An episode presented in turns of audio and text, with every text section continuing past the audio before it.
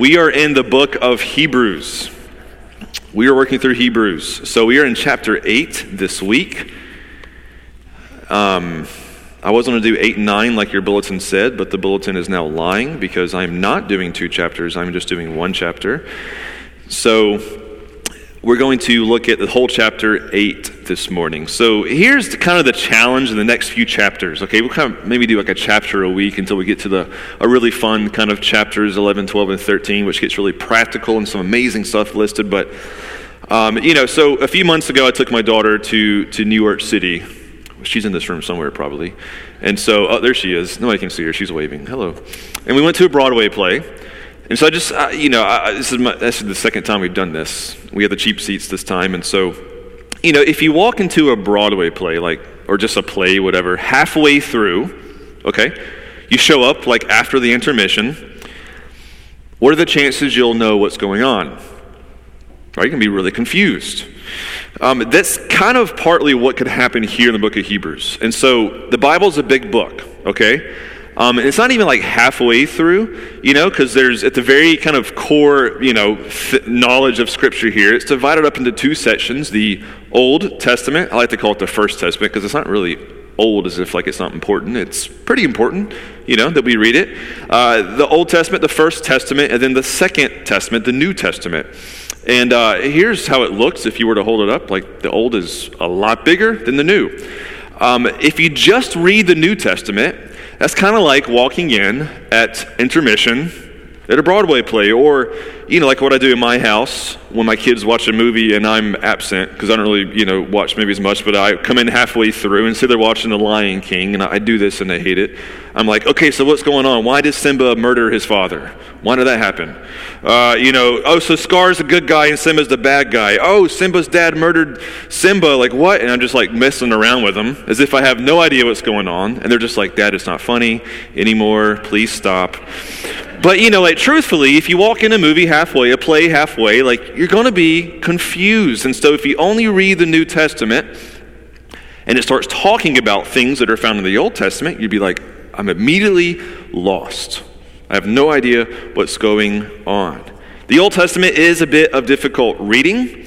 It may not be easy to dig into often, but if you're not familiar with it, the book of Hebrews can be a little challenging. But nevertheless, this morning I hope to equip you guys with what you need to kind of grasp what is going on this morning. So just the sum of things, if you if there's one thing to take away from this whole sermon series and even this sermon this morning, it is this: Jesus is better. Let me hear you say it. Jesus is better.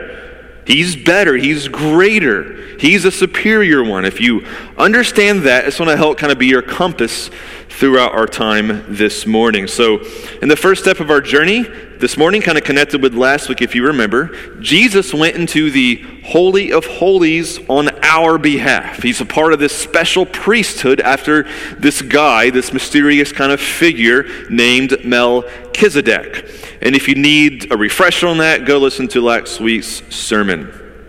And so it kind of launches on those thoughts. It puts us here in chapter eight, leaving saying, Christ is our sure and steady anchor, in which our hope never fails, because he is the one, this eternal priest, who is the yes and amen of all of God's promises. And so chapter eight begins kind of with a summary statement, okay? So, so, you know, when I say, like, are you guys awake? Wake up, here we go. Here's the summary thing. This is what the, the author here of this book is doing. The point of all of what we are saying, this is on page eleven eighty-eight in your Bibles, chapter eight. The point of what we are saying is this: we do have such a high priest who sat down at the right hand of the throne of the majesty in heaven, and who serves in the sanctuary, the true tabernacle set up by the Lord and not by man. That's a summary statement so far. That he is at the right hand of the Father, and he's serving in the sanctuary, but a sanctuary, a tabernacle built by God and not by man. So what is going on there? We're going to have to unpack all of this. He starts doing that here in verse three. Every high priest is appointed to offer, verse three, both gifts and sacrifices. And so it was necessary for the one also to have something, for this one also to have something to offer. If he were on earth, he would not be a priest, for there are already men who offer the gifts prescribed by the law. So I have a little picture, for those of you who are visual learners, a picture of what the tabernacle looked like in the time of Moses. So we're, we're rewinding many centuries before Christ in the Old Testament, uh, specifically in the book of Exodus. Um, this is what the tabernacle kind of looked like. Okay, it was a mobile tent. In it was the very presence of God, but you can see there's like an entry door. I don't have a one of the inside of that tabernacle, but we talked about that veil that um, covered, separated where God's presence was, the Holy of Holies, from the in, inner room, which was a holy place, and even that was kind of separated from the outer court. So there's all these kind of separations before you get to God, but you can't just walk in where God's presence was, right? And there's different duties that were going on the priest had, different sacrifices that had to be tended to, because people had to come to worship God, to offer sacrifices for their um, for their own sins, but also the priests, that's what he's trying to point out here, every priest had to do the same thing. Like, they had to offer both gifts and sacrifices too. So if Jesus was a priest, just like these, but in the different family of this Melchizedek guy, which was probably Jesus before he was a baby, but that's a different sermon for a different day. Um, he also needed a gift. What was his gift? Well, the gift was himself. He brought himself as the sacrifice. He brought himself as the gift. And this is important to understand. He himself is a sacrifice that opened up the access to God. That's what makes him the best priest, because his sacrifice was sinless himself, without blemish, perfectly holy, always living in the will of God. And all this was done on our behalf. He brought himself as a sacrifice, as his gift, which burst open access to God. Now, he, he kind of goes further. Verse five here, it says, they serve at the sanctuary, because it didn't just end there. Jesus didn't just bring himself as a sacrifice. There's more happened in verse five. They serve at the sanctuary that is a copy and shadow of what is in heaven. So he's writing this. There's now a, a temple that was still standing when the author wrote this book of Hebrews. So he's kind of talking about that temple in Jerusalem, which was like a later, you know, manifestation of that, that mobile tabernacle. These priests are still serving, he says, at the sanctuary, at the temple, at this tabernacle. They serve there, but this is just a copy and a shadow of what is in heaven. This is why Moses was warned when he was about to build a tabernacle. Quoting the book of Exodus, see to it that you make everything according to the pattern shown to you on the mountain. But the ministry Jesus has received is as superior to theirs as the covenant of which he is mediator is superior to the old one, and it is found on better promises. Let's work through all of this stuff. It gets very interesting. This comes out of um, th- this this idea of, of the earthly tabernacle being a copy of something in heaven. Exodus twenty-five, this is when Moses was on Mount Sinai. He was getting the law from God. He was getting directions on how to build this tabernacle. So it reads just like this, as God is speaking to Moses in verse eight of chapter twenty-five in Exodus, and let them make me a sanctuary that I may dwell in their midst, exactly as I show you concerning the pattern of this tabernacle and all of its furniture, so you shall make it. So at the library in uh, Ellesmere, they allow you to take board games home. Like, you can borrow board games, which as a family of eight, it's like, sweet, like, free, cool. We're we're down for that, right? And so we take a board game home. This was the first effort at this, which we should have learned, you know. So you take these board games home, and the ones that are like for the older kids are more complicated. So there's like four hundred ninety-six pieces in some of these board games. They're all numbered and baggied, so when you return it, they, you know, don't lose things. And being a family of eight, the older kids enjoy some of this stuff, but little kids think like, oh, this is like another toy, you know? Like, so Risk, for example, has a lot of little guys that are game pieces, but for little ones, these are, you know, G I Joe army men that they get to play war with. And so they would sneak the game down and, you know, with the pieces, and there's like hundreds of these. And so as we're, you know, we're getting to return it, we have to go do the walk of shame, which we've done this like three or four times now, and say, here's the game back. The bag with seventy-two pieces has, I think, sixty-eight.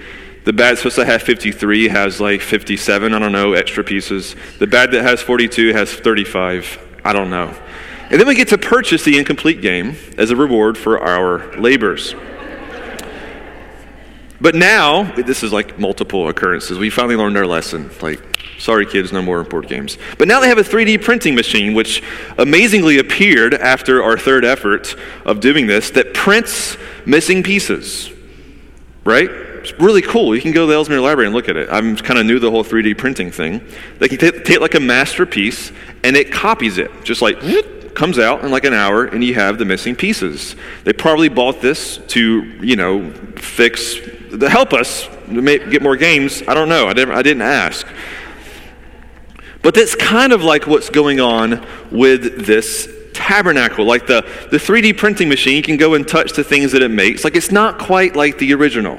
You know, it's a copy of the original. It kind of looks like it, doesn't quite feel like it. It's not quite the real thing. It's not the master copy, right? So when we think of this temple and tabernacle, what the author is actually pointing us towards is saying what makes Jesus so superior is that he's in the real deal. Like he's serving as a priest in the real tabernacle. Not the copy that came off the three D printing machine here on earth, right? It's like the real thing, but it's in heaven. And he's serving there right now. Like this minute, he is serving there. So let's talk about this idea of covenants, because the old covenant had this tabernacle, but there's a new covenant ministry of Jesus that he's doing at the real deal, the real temple in heaven. So let's talk about covenants, because that just surfaced. The old covenant was based around this copy, if you will, based around this this copy, this tabernacle, and these laws that were given. So when's the last time anybody made a covenant? Like, we don't really use that word, right? Probably last year you never uttered, like, I made a covenant yesterday to somebody. Like, that doesn't, it's out of our vocabulary. So how do we define this word, covenant? Um, think of like a, a, um, a, an agreement between parties, maybe like a contract between two people. And I think a, a great word would be partnership.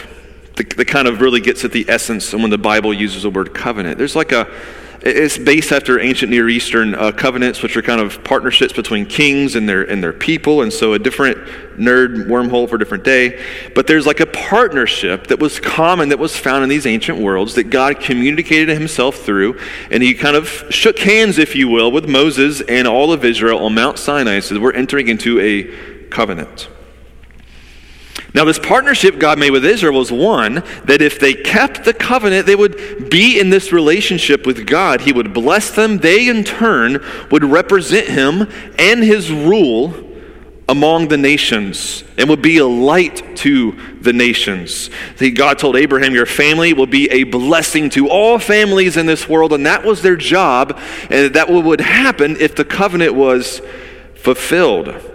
Even glimpses when it really was happening, like beneath King Solomon, when things were kind of at their peak, all nations were hearing about this God of the Israelites. The covenant was kind of working, but there was a problem because those times were short-lived. Because the people that God kind of shook hands with here, they simply could not maintain the covenant promises. There were six hundred plus laws, God be the, with the person who counted all of them, that fill this, this, this Mosaic law, this old covenant. And they kept breaking them, right? Because we all know there's a, our hearts are just, they're, they're sick, right? None of us are perfect, and there's a weakness inside of us. All along, God knew this, and even in Deuteronomy chapter ten, verse sixteen, um, he knew that the laws and all these things, you know, there wasn't just like, make sure you check off the boxes and all will be well. He was always after the transformation of their hearts. You know, circumcision was kind of the sign of the entry into the covenant. And so God, speaking in chapter ten, verse sixteen of Deuteronomy, to his people, he says, circumcise therefore the foreskin of your heart. He wanted a new heart among his people. He wanted the transformation inside of his people. Don't be stubborn anymore. Your heart needs to be renewed. But this is a problem. Um, uh, their, the hearts were sick and their hearts needed healing. And all the, the things that took place in the tabernacle, all the sacrifices brought forth, right? I mean, how many were you going to bring?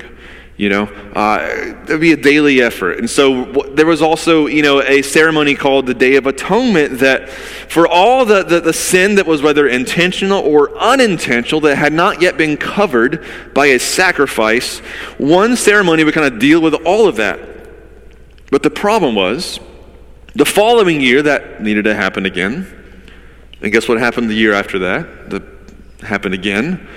In other words, even the Day of Atonement never fully satisfied this sin problem among God's people. It never fully fixed the hearts of God's people. Just like that tablet of stone that was written on, his own people's heart were stone. Okay? Humans broke this partnership time and time and time again.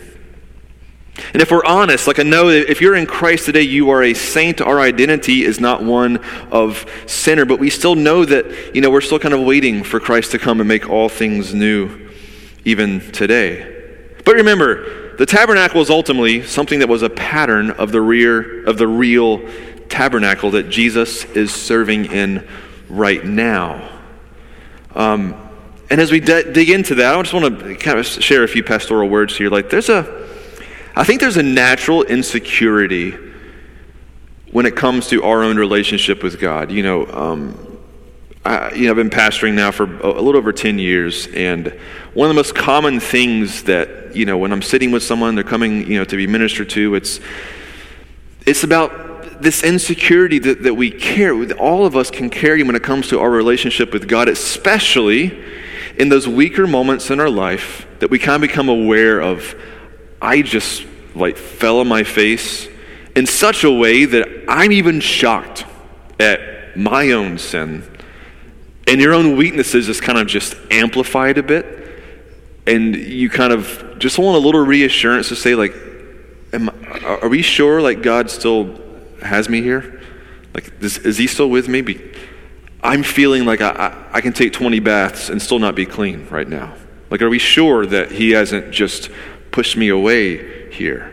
There's an insecurity that comes with our sin, with our own failures, with our own missteps, right? And and this old tabernacle will be somewhere that you would have to go to regularly to continue offering these sacrifices. And still, when you get there, God's presence is still kind of hidden behind a veil, a thick, big curtain that is still unreachable. That's the nature of what the old covenant was.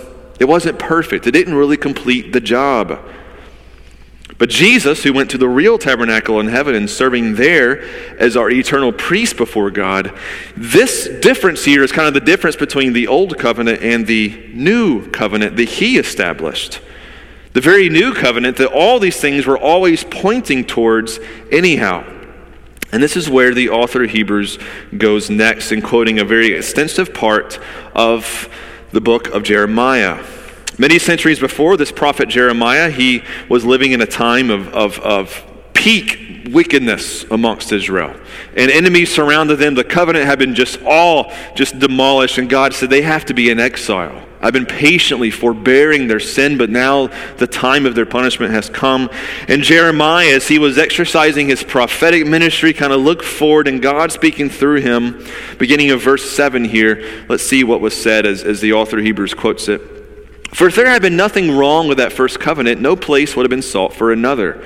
But God found fault with the people and said, "The time is coming, declares the Lord, when I will make a new covenant, a new partnership, a new agreement with the house of Israel and with the house of Judah. It will not be like the covenant that I made with their forefathers when I took them by the hand um, and led them out of Egypt, because they did not remain faithful to my covenant, and I turned away from them, declares the Lord. Now this is a covenant I will make with the house of Israel after that time, declares the Lord. I will put my laws in their minds, and write them on their hearts. I will be their God, and they will be my people. No longer will a man teach his neighbor or a man his brother, saying, Know the Lord, because they will all know me, from the least of them to the greatest. For I will forgive their wickedness and will remember their sins no more. Now, verse ten is key. It's kind of isolated behind you here. I'm going to read it one more time. This is the covenant, the new covenant I will make with the house of Israel. After that time, declares the Lord, I will put my laws in their minds and write them on their hearts. He will put their his laws on their minds and write them on their hearts. So think of the new covenant like this. Last week, we talked about how in Christ, all of God's promises are yes and amen. The old covenant was between God and humans, and we learned it's really easy to see that humans simply cannot keep this bargain with God because our hearts need a, a, a, a Savior and healing. Now, the new covenant was established. There was a new partnership that was coming between God and His Son, Jesus. Not with his people, but with his son. That's why Jesus, at the Last Supper, the night before he was betrayed, took bread and broke it and said, This is my body, which is broken for you. He took the juice and said, This is going to be poured out like my blood for the forgiveness of sins. And this is the new covenant, is what Jesus told them. So for any who believe, only through Christ, then, can we be brought into this relationship with God, because between God and his son Jesus, this covenant was made, which burst open that veil like we talked about last week. And so for any, then, who cast their faith in Christ, were ushered into this new covenant on the basis of what Jesus did, who atoned for our sins, who paid for it once and for all. And you, friends, have nothing to bring to that table, except pleading the blood of Christ. Are you guys tracking with me this morning? Like, we have access to God, but when we go to God, we say, look, I can only stand here because of what Jesus has done for me. I can only stand here because he's the one who has pulled me out of my muck that I was stuck in. And only he has been, he's the one who paid for my sins. And only because of what he has done am I here. And God looks and says, yes, because of my son, you are now my child. Pastor and author John Ortberg tells a story, I think that can really describe this well, that occurred back in May two thousand nine. His family was in Azusa, California, because one of their kids was graduating from Azusa Pacific University. His wife Nancy was going to speak at the commencement ceremonies, so they were invited to a special gathering of about fifty people. People from their graduating class of about fifty years ago and a few faculty members. And here's how he tells the story. During the gathering, John Wallace, the president of the university, brought out three students who were graduating that year and told us that for the next two years after graduation, they were going to serve the poorest of the poor in India. These three students thought that they were just going to be kind of commissioned and prayed for and sent off with a blessing, which they were, but something happened that they did not know was coming. John turned to them and said, I have a piece of news for you.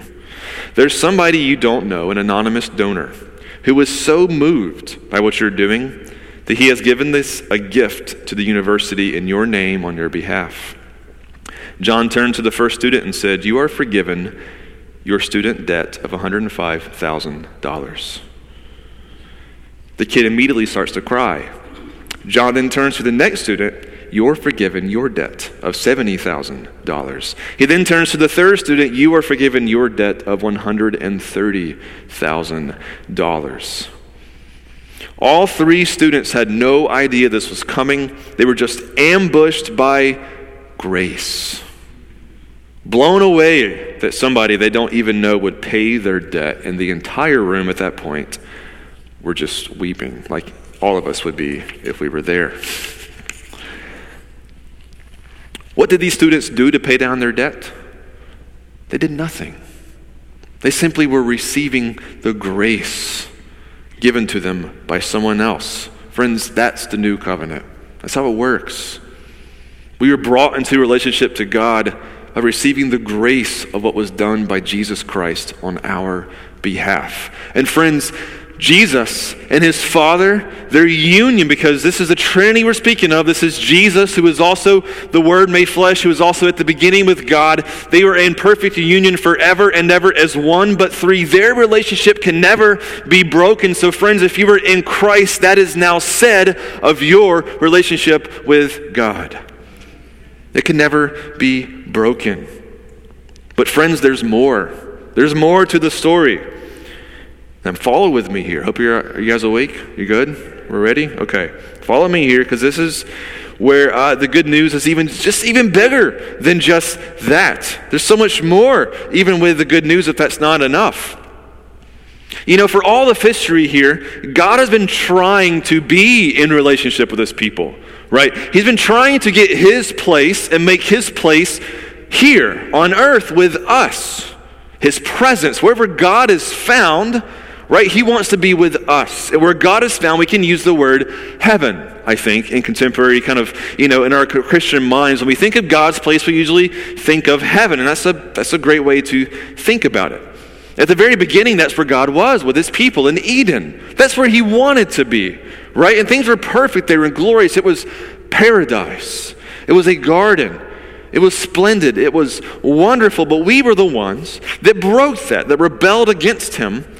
And that was where the division came of our sin. And that's what brought death into the world, something God did not bring. He brought life, yet we brought death. Now, this tabernacle was like supposed to be kind of like Eden two point oh. God is back. He's here again. His presence is back on this earth. And he's trying to get what was in heaven and make a little copy of that on earth. He's still trying to get his place and bring it together here in this place. But we just talked about, right? That place wasn't perfect. It was just a copy of what really was there. And I say it often, but it bears repeating. When Jesus died, he was resurrected. He ascended into heaven. Now, what descended was the very Spirit of God, where God's place wasn't just wrapped up in a geographical location, in a temple or a tabernacle. The Spirit of God descended and began filling all of God's people. From the least of them to the greatest, they shall all know me, declares the Lord. His place began being found in his people, for all who place their faith and trust in Christ. And this new covenant then would not be written down in words. It wouldn't be an external kind of thing we have to read and say, I have to obey, obey, obey, but rather his Spirit will be getting all those laws of who God is, all of his vision for our life and how to live and how to bring glory to him and how to live as one of his sons and daughters, and he would be imprinting this on our hearts through his Spirit. And this writing of God's work, um, his word on our hearts, is not something that's like the Matrix. If you remember the Matrix, when he was like fighting um, uh, Morpheus? Was it Morpheus? Uh, yeah. Neo was fighting Morpheus, and he was like getting downloaded into his brain, like how to do jujitsu or kung fu. He's like, I know kung fu now. Because they were like, I know how to do kung fu. Like, that's not how this works in the new covenant. God didn't just like, I believe in Jesus. Okay, I know it. I got it all. He just downloaded it all to me, like I'm good. Like, no, this is a, a lifelong process of him continually pouring who he is into our hearts, so we may be continually growing and growing and growing into his likeness in our relationship with him. But here's the fascinating nature of all of this. God's Spirit came down from heaven, and Jesus, where is he at right now?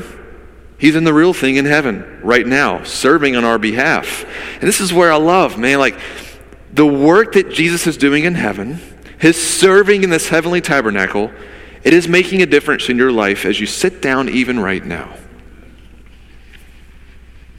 Like, heaven's not this far-off place that we get to um, only when we die. Like, we're, yes, that will be the case, but there's a there's a connection even right now of God's place in heaven and kind of like also here within us. And his work in heaven is still actually impacting your life right now as God. You can say this way, he's trying to allow heaven to invade even your own heart right now through Christ's work in the real tabernacle. Are you guys tracking with this? There's a bunch of verses that kind of express this, this interesting idea of like heaven now. Like heaven available now. God's place available now. The work that God is doing in heaven is available to you even now. Romans eight, sixteen through seventeen says, the Spirit who is within us as followers of Jesus himself bears witness with our spirit that we are children with God. And if children, then heirs, heirs of God and fellow heirs of Christ, provided we suffer with him in order that we may be glorified with him. Jesus is mediating on our behalf in the heavenly tabernacle. The Spirit of God is continually bearing witness to say that's real. Like he's really there for you right now. He's interceding. You are his child. Heaven connected to our reality through the Spirit's work. Are you doubting that this morning? Do you struggle with that? Like, am I really a child of God? Like, where I've come from in life? What's going on right now? I have all these doubts. I have all these fears. Like, my faith sometimes, if I'm just brutally honest, sometimes it can be really shaky. Do you, you struggle with this? Right? And Paul says, the Spirit can bear witness right now. You are his child if your faith is in him. Right? When Billy screws up and he struggles in his faith, the cross still stands as a place where his gaze is to be directed towards to find cleansing and to find forgiveness. And that's not even the end of it, because now Jesus is serving in the true tabernacle in heaven, interceding for Billy, speaking with, with him even now through his Holy Spirit. God inside of us. Jesus is at work even now on our behalf. Part of the problem with our lives today, our sin in our life, is that we're offered access to what's available in heaven. Even if it's, you know, somewhat veiled and not perfect, and we know that, the joys of heaven are available for us. Do you know this? The joys of heaven are available for us. The wonders of God's glory and his presence is available to us.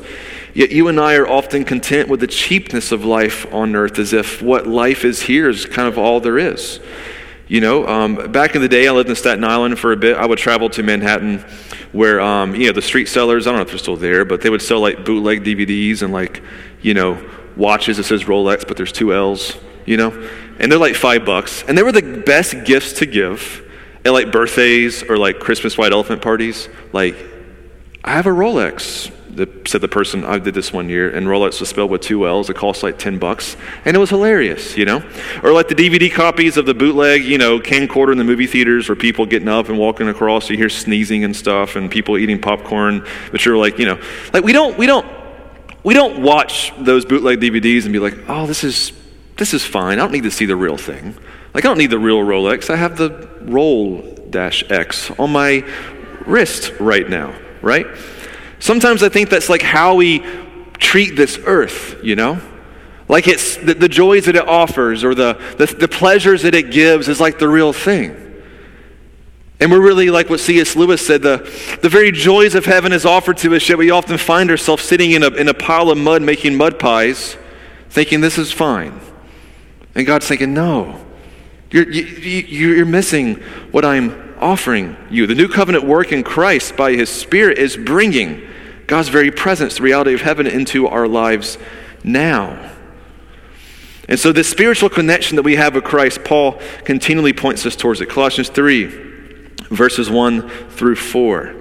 If you then have been raised with Christ, seek the things that are above where Christ is, seated at the right hand of God. Set your minds on things above, not on things on this earth. For when Christ died, you have died, and your life is now hidden with Christ in God. When Christ, who is your life, appears, then you will also appear with him in glory. He's saying, as you're alive today, this whole new covenant relationship is between God and Christ that we're sharing in by his grace. And he's saying, keep your, as your feet are planted on earth, learn how to get one foot kind of in heaven, if you will, while you're here on earth, and enjoy the benefits and pleasures of relationship with God here while you're on this earth. Paul continues on in a different passage, and then we'll wrap up here in a moment. Second Corinthians four, sixteen through eighteen says this, for we do not lose heart, though our outer self is wasting away, our inner self is being renewed day by day. For this light momentary affliction, which Paul is speaking of as persecution, great suffering he was experiencing. Maybe that's some of you in this room right now that brought that here. Paul says, for this light momentary affliction is preparing for us an eternal weight of glory beyond all comparison, verse eighteen, as we look not to the things that are seen, but to the things that are unseen.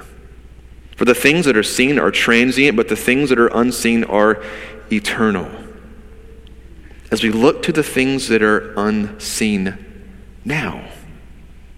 What we often call the spiritual realm, you think of, you know, I don't know, heaven is this like floaty place that's all white with clouds and everybody's kind of like floating around and it's like off that we have to like travel kind of to. You know, Paul doesn't talk about it like that. He's saying there's, the realities of that is unseen, it's spiritual, yes, but it's interacting with our life right now that our gaze and our heart's devotion and attention can be set on it now. And what happens is that when Paul is in suffering, he can say, this suffering is now being transformed because my eyes are on heaven. My eyes are understanding the eternal final goal of all things. And so rather than wallowing in my suffering, I'm enjoying this, this new relationship with God because of Christ, where I can say, this is nothing compared to what is coming.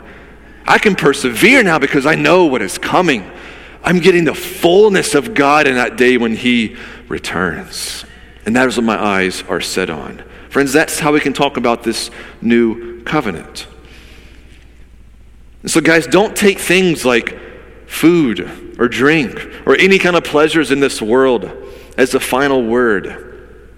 These things are all just mere kind of copies of the joy and bliss that is awaiting us that even, dare I say, is available to you now through God's Spirit, that those things can become compasses. Things that we be received with thanksgiving, as the scriptures say. All things can be received with thanksgiving because we recognize, oh, this is from God. This is not an end to itself, but rather something I can then look to God and say, thank you, Lord. And this is kind of the work of Christ as he is in the real tabernacle that is helping us to live in this way. So this whole portion ends by verse thirteen. By calling this covenant new, he has made the first one obsolete. And what is obsolete and aging will soon disappear. I'm going to call our worship team up at this point, and um, we have our prayer team that will be coming up here. The call, as that final verse says, and I'm going to call this out to you guys. All right. Is anybody still living? And in numerous ways. Number one, if you're still living as if that old covenant is here, and you have insecurities of your relationship with God, if your sin has brought those insecurities, look to the cross this morning. Get rid of those insecurities, friends. Just like get rid of those things. The cross has paid for them all. You're in something entirely new. Embrace this, this new relationship with God available to us in Christ. For any of you who may just be bringing their addictions or bringing their struggles or weaknesses or things that you just feel stuck in in this world, that I pray that you can just release these things over and that Jesus can be so real to you. That he indeed is better than any of these things. Lord, I want to pray for everybody in this room right now, Lord. Would you deliver those in this room who had those secret sins? Secret, they think is secret, but Lord, it is exposed to you. Or that you weep over, that you know that you can bring healing to. Lord, would you bring your healing touch this morning through your Spirit? Jesus, even now you are interceding and working on our behalf before God the Father. Lord, you are you are ushering to bring in the realities of that relationship that you have with him, all the joy that is offered between you and your Father. You are sharing with us through your Spirit. I pray for the joyless this morning, that they may receive joy. I pray for those who are mourning, that they may be comforted. Lord, for the weak, that they may be made strong this morning.